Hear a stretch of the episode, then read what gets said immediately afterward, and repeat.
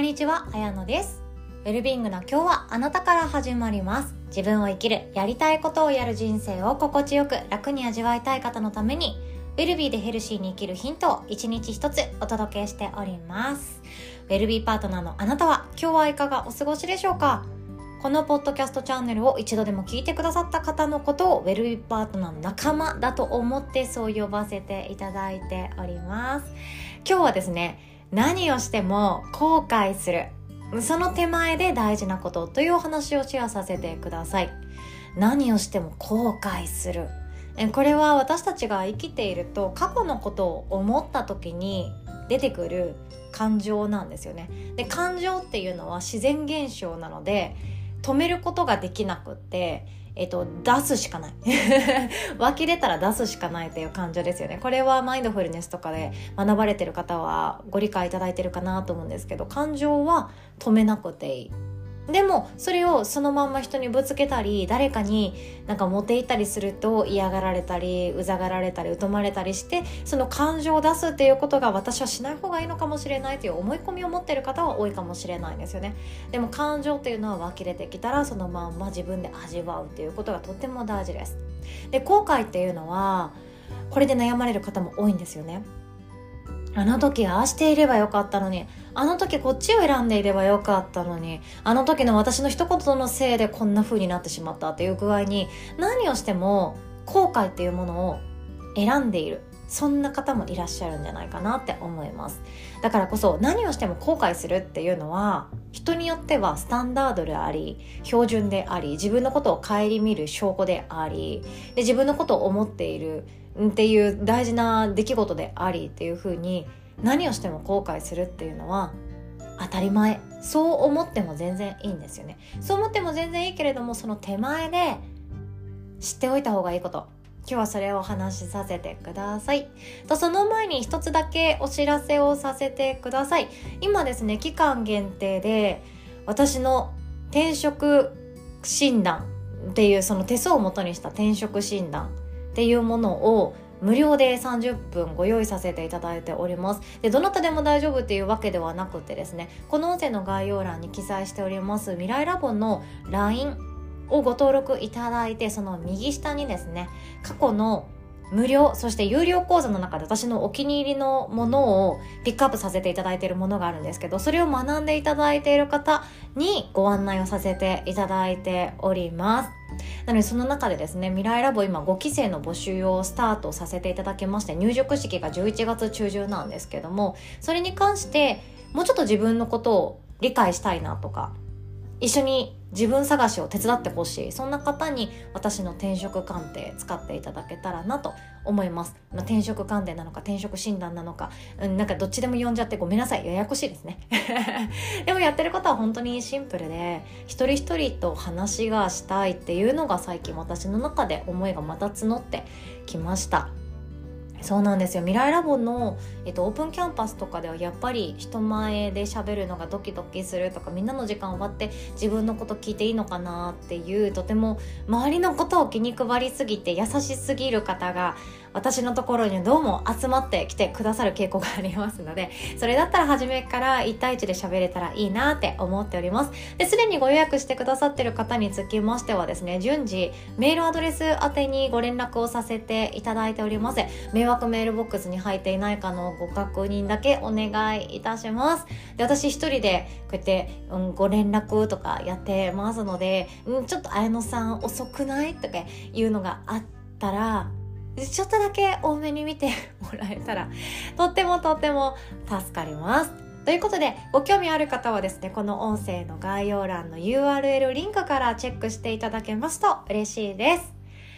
では今日の本題いきましょう。何をしても後悔するその手前で大事なこと知っておいた方がいいことです。結論からお伝えしますね。私の中の結論です。後悔することは自分の癖である。です。でこれを知っておくだけで毎日の生き方変わるって本当に思ったんですよ。後悔するのは癖。つまり自分が思い込んでいるとか自分が作っているとか自分がこっちの方がやりやすいからやっているっていうことがあるんですよ。で癖って何かっていうと喋りやすい言葉を喋っていたりやりやすいことをやっているっていうこれまで経験したことがあることこれまでやり慣れていることをもう一回やるっていうことこれが癖かなって思います。私ちっちゃい頃ですねイライラしたら爪を噛むっていう癖があったんですね。でそのおかげで爪が全然伸びなくっていい形の爪じゃないんですけど常になんか不満抱いてたんですよね。なんでお母さん分かってくれないんだろううーとか。なんで私のこともっとちゃんと話聞いてくれないのクソとか。なんで私もうまくやれないんだろう畜生とか。ちょっとイラッとすることがあると爪を噛むっていうことでストレスを発散しようとしていた癖があったんですよね。でもこれ癖っていうのはもう無意識レベルになっていたら本当にすごいことなんですけど、えっと、良くも悪くもですよ。良くも悪くも無意識レベルになっていたら本当にもう一体化している自分の習慣になっているんですよね。自分の体行動の一部になってると思います。例えば、えーと、喫煙されてる方であればご飯食べたらタバコ吸ってっていう風になんかルーティンになってる可能性があるんですよね。でこれいい悪いとか全然それが伝えたいわけじゃなくってそうやって日常の中でこれがあったらこうする。こうなったらこうする。でこの食べたらこうする、うん、そんな感じで自分の癖を作り出していることって1日2日じゃないんですね。これまでの何百日何千日何万日っていうのが何万は分かんないですけど物語っているわけなんですよ。でその時にその時にですね私たちは後悔をするっていうことが身に染みついていらっしゃる方の場合癖としてやってしまっていること自分で選んでしまっている。初めの方は選んでいたけれどももう忘れてしまっていて勝手に後悔するようにできている。そんな癖になってしまっていることがあるんじゃないかなって思ってるんですね。例えばじゃあ私だったら専業主婦抜け出しました。専業主婦噛んじゃった。専業主婦抜け出しましたけど明らかに多分ぼーっと生きるには専業主婦の自分の時の方が良かったわけなんですよね。一日何も考えずに淡々と今日こなして家族のために何かをする。家族のために家を整える。家族のためにご飯を作って家族のためにって自分のことは感情を乗っけなくっても死なないからそっちを優先するっていう方が頭もそんなに使わなくていいし人間関係も近い存在だけで本当に良くなるから悩まなくなると思うんですよ。自分の家族とか親族とかあとは隣近所ぐらい子供の学校のママさんぐらいの関係性で良くなるので何も悩まなくていいですよね。会社にも所属しなくていいから会社の上司で悩むこともなくなります。でもそれを選んでいたらっていうもう一人の自分を私時々想像するんですよ。で時々想像した結果あそれはそれで幸せだったのかな。もっと家族関係楽にうまくいってたのかな。とか。確定申告しなくていいしな。とか。あとは扶養ってなんだかんだ楽だよな。お金の心配なくなるもんね。とか。いろんなことがあるんですよ。自分で年金とか税金払わなくていいしなとか。なんか面倒くさいことからも逃げれるしな。だって一日家に入れるからぼーっとしたい日はぼーっとできるしな。っていうもう一人の自分を想像するんですね。いやその時に生まれる感情はどちらか二択が多くってそれでも自分が自分を選んだ道で良かったって肯定的になれる人やっぱ起業なんてするんじゃなかったとか。専業主婦のままでいればよかったって。そっちの方が私にとっては本当の幸せって早く見つけられたのかもしれないなとか。そのどちらか自分のそのその日の調子とかですよね。調子とか睡眠時間とか食べたものとかいろんなことによっては後悔するっていうことを選んでる時もあるんですよ。もっと前に戻ると会社でのお仕事働き方とかでそのタイムリーに怒られるっていうこと。お前これ違うじゃないかっていきなり上司にブワーってなんか怒鳴られるっていうことを私もう日常デイリールーティンぐらいであったんですけどその時にいい感じに自分の意見を言える。大変申し訳ございませんでした。ただ私の中ではこれを計画していてこうやった方がいいと思ったので今回はこうやって書きました。っていうふうに自分の意見を言える時と「すみませんすみませんごめんなさい本当にすみません」ってただ謝るしかなくってその場を早く逃げたい。でもなんかもう私のこと怒らないでよそんな風にっていう被害者意識が満々な時っていう時があったりしてでそのあとですよね。怒られ終わった後にもっとこうやればよかったかな。こういう風に伝えたらよかったのかな。いやでもなもっと怒らせたかもしれないなっていう風に。何を言ったとしても瞬時に瞬時に、うん、ぐっと後悔してることがあったんですよね。そんな風に自分がタイムリーに選んだ出来事行動言葉動作であったりコミュニケーションのやり方であったり思ったことを喋ったとか作った表情とかで後悔することはあるかもしれない。何をしてもそうやって忘れた方が良かったかなとかもっとこの気持ち伝えた方が良かったかなっていうふうに過去のことまあその過ぎ去った瞬間過去になっていくんですけど過ぎ去ったことは全て私たちはそのことに対して思うとこれが正解だったのかはたまた別のことが正解だったのか答え合わせっていうのはもっと後にならないとわからない。むしろわからないまま死んでいくかもしれないから ねそれもありえますよね。なので後悔ってしやすいんですよ。するんですよ。何をしたって何を選んだって後悔するんですよ。私は大学受験潰しの効くっていうので経済学部選びました。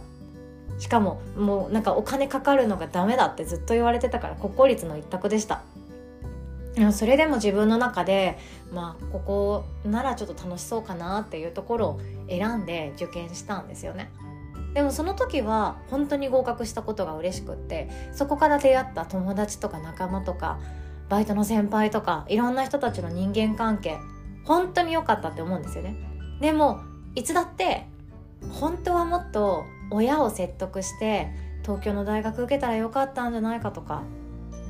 それでもせめて関西の大学 受けさせてもらって一人暮らしそっちでやった方がもっともっと自分の知らない世界に行くことに早くなったんじゃないかとか。何をやっても私たち後悔します。恋愛とかもそうですよね。この人と付き合わなければこんな感情を抱かなかったのにとか。えこの人と付き合ったけどこの人結婚願望ないの？私の20代返せとかね。そういうのもいろいろあるかもしれない。いろんなことがあると思うんですよ。過ぎ去ったことって全て私たちはその過去を持った時にいろんな感情が勝手に湧いてきます。でも後悔するっていうことを選ぶのは自分の意思癖。それが作っているっていうこと。これを自覚しておくと楽になるんじゃないかなって思うんですよ。後悔するっていうことは癖。じゃあ他にもどんな過去の思い方があるかっていうと肯定するとか認めてあげるとかもう一度味わうとか自分のことを褒めてあげるとかいろんな癖って私たちつけることができるんですよね。あの時のあの選択間違ってなかったよ。2000年の私ありがとうとか。